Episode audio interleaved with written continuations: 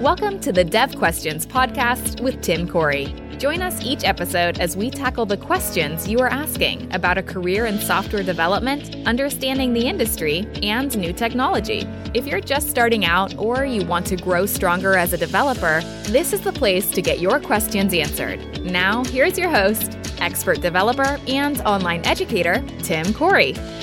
How do I balance code complexity with design patterns? Meaning, how do I figure out where the balance is between a simple application and one that follows well architected patterns? So this is the question was asked on the suggestion site, and I thought it'd be a great one to dive into in today's episode of Dev Questions. Now, if you have a suggestion for a future question, go to suggestions.iamtimcorey.com, ask it there, and hopefully you'll see your question answered in a future episode of Dev Questions. Now, design patterns, let's talk first their definition. It's a strategy to solve a common problem. So there's lots of design patterns out there. So which ones do you use? How many do you use?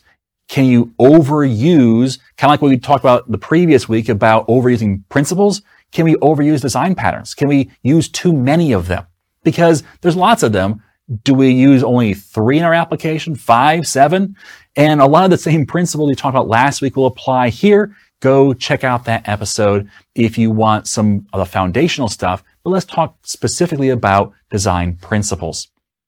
So it's a strategy to solve a common problem. All right. That's what its purpose is. All right. So what we need to do is a cost benefit analysis. And this is a business term that's been around for a while, our business phrase, but let's talk about this in real world examples. So I used to live in Pennsylvania and in Pennsylvania, the winters got a little miserable. I wasn't really a big fan of cold and they got quite cold and we got a lot of snow as well. So there might be a foot or two of snow outside and it might be 20 or 15 degrees Fahrenheit for those of you um, that use Celsius. Sorry, I don't know the conversion for that, but cold, real cold. How about that? Um, so when I was thinking about going to get the mail, which is about 50 feet away from my front door, I might put on a pair of boots and a coat and I'd run out, get the mail and come back in. Now, if I am going to go out and shovel the driveway, and my driveway took a long time to shovel, was quite uh, large just because of the space it was um, set up for parking cars. Well, I would spend three, four, five hours outside shoveling snow. I would dress differently than going to the mailbox. I would wear gloves. I would wear multiple layers of pants. I would wear a sweatshirt and a coat. I would make sure I had a hoodie on so I could put something over my, hand, my head as well as my head needs a lot of protection. Um, a hat as well. And I would really bundle up well to go outside. I might even wear a scarf. Why didn't I do that to go to the mailbox? It's the same temperature outside. There's the same amount of snow outside, but yet I dressed differently for being out there for five hours versus just going the 50 feet and back. Well, the reason why is because I did a cost benefit analysis. Yes, I was going to get a little chilly with going to the mailbox, but I wasn't going to be out there very long. And so it didn't make sense for me to find an extra pair, an extra layer to put it on for my pants and put extra socks on and get my hat on and my hoodie on and an extra coat on and getting zipped up. It would, it takes me 10 minutes to get ready to go outside when I'm layering up like that.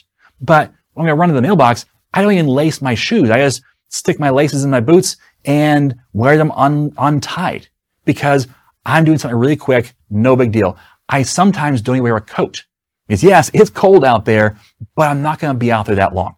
I did a cost benefit analysis and found that it's just not worth tracking down all that stuff, layering all up, spending all that time when I'm not going to get that cold because the duration is so short.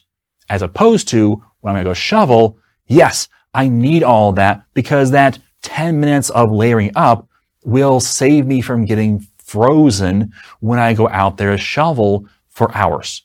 So that's the, that's what a cost benefit analysis is, where you say, is the pain or the time or the energy or the effort, is that worth the the reward from doing so. That's all I'm doing. So when it comes to writing code, you should think through that same cost benefit analysis.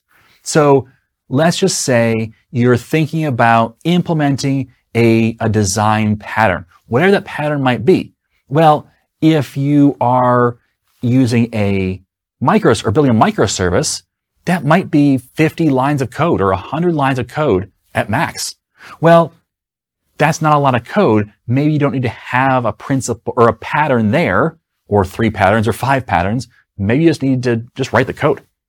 Whereas if you're writing a, a monolith, which might be a massive application with hundreds of thousands of lines of code, yeah, you need to use some patterns to help manage that and help solve common problems. Because those problems are big. They're magnified when you have a million lines of code as opposed to a hundred lines of code.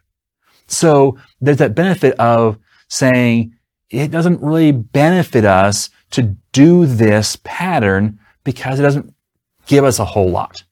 Okay. So that's the idea of, you know, how do you set this up?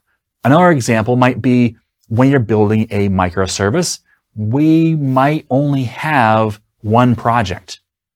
Okay. So you'll have one project that's just the code for your microservice.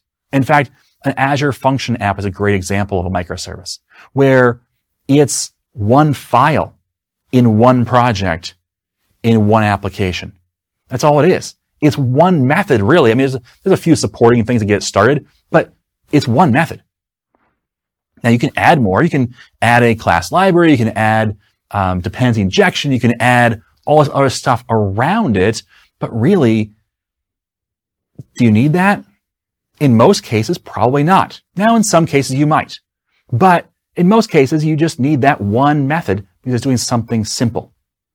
But if you have this massive million line project, maybe it's broken up into a hundred projects. Maybe you have a hundred different project files under your solution.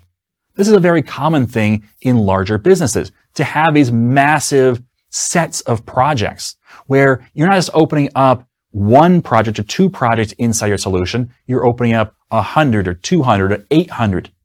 And that seems overwhelming, but when you're talking about the size of the application, it might make sense. So you need to think through what's the benefit here versus the cost. So when thinking through patterns, we should think through, does it make my application better, easier to understand, easier to maintain?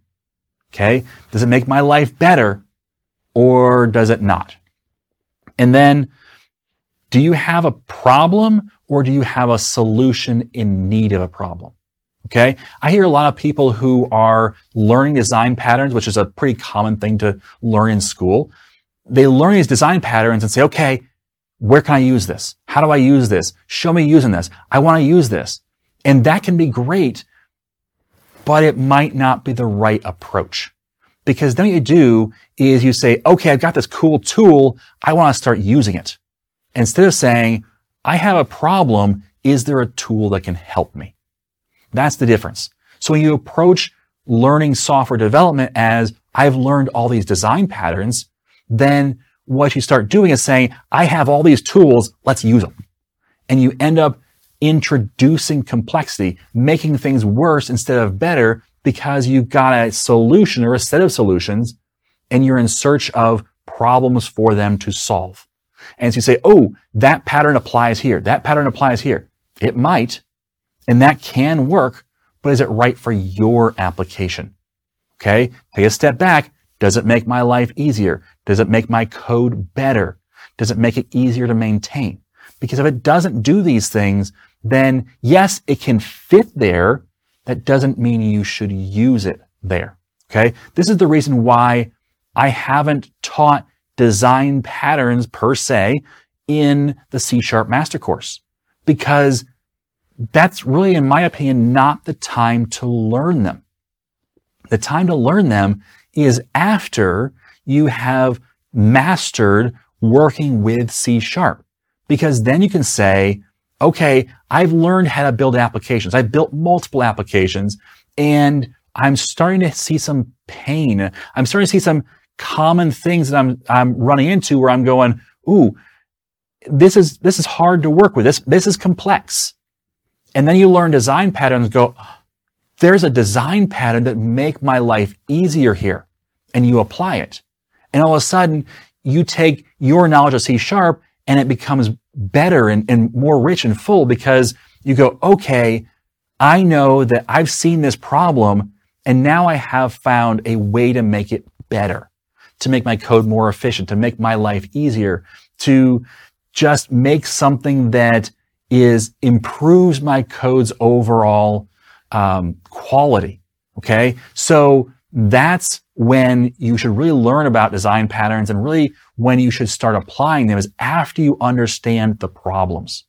So you properly apply these solutions where needed. Because sometimes you may look at a code and say, it doesn't have any problems. It's running great. It works great. It's simple. It's easy to understand. I don't need to apply this, this pattern to make it better.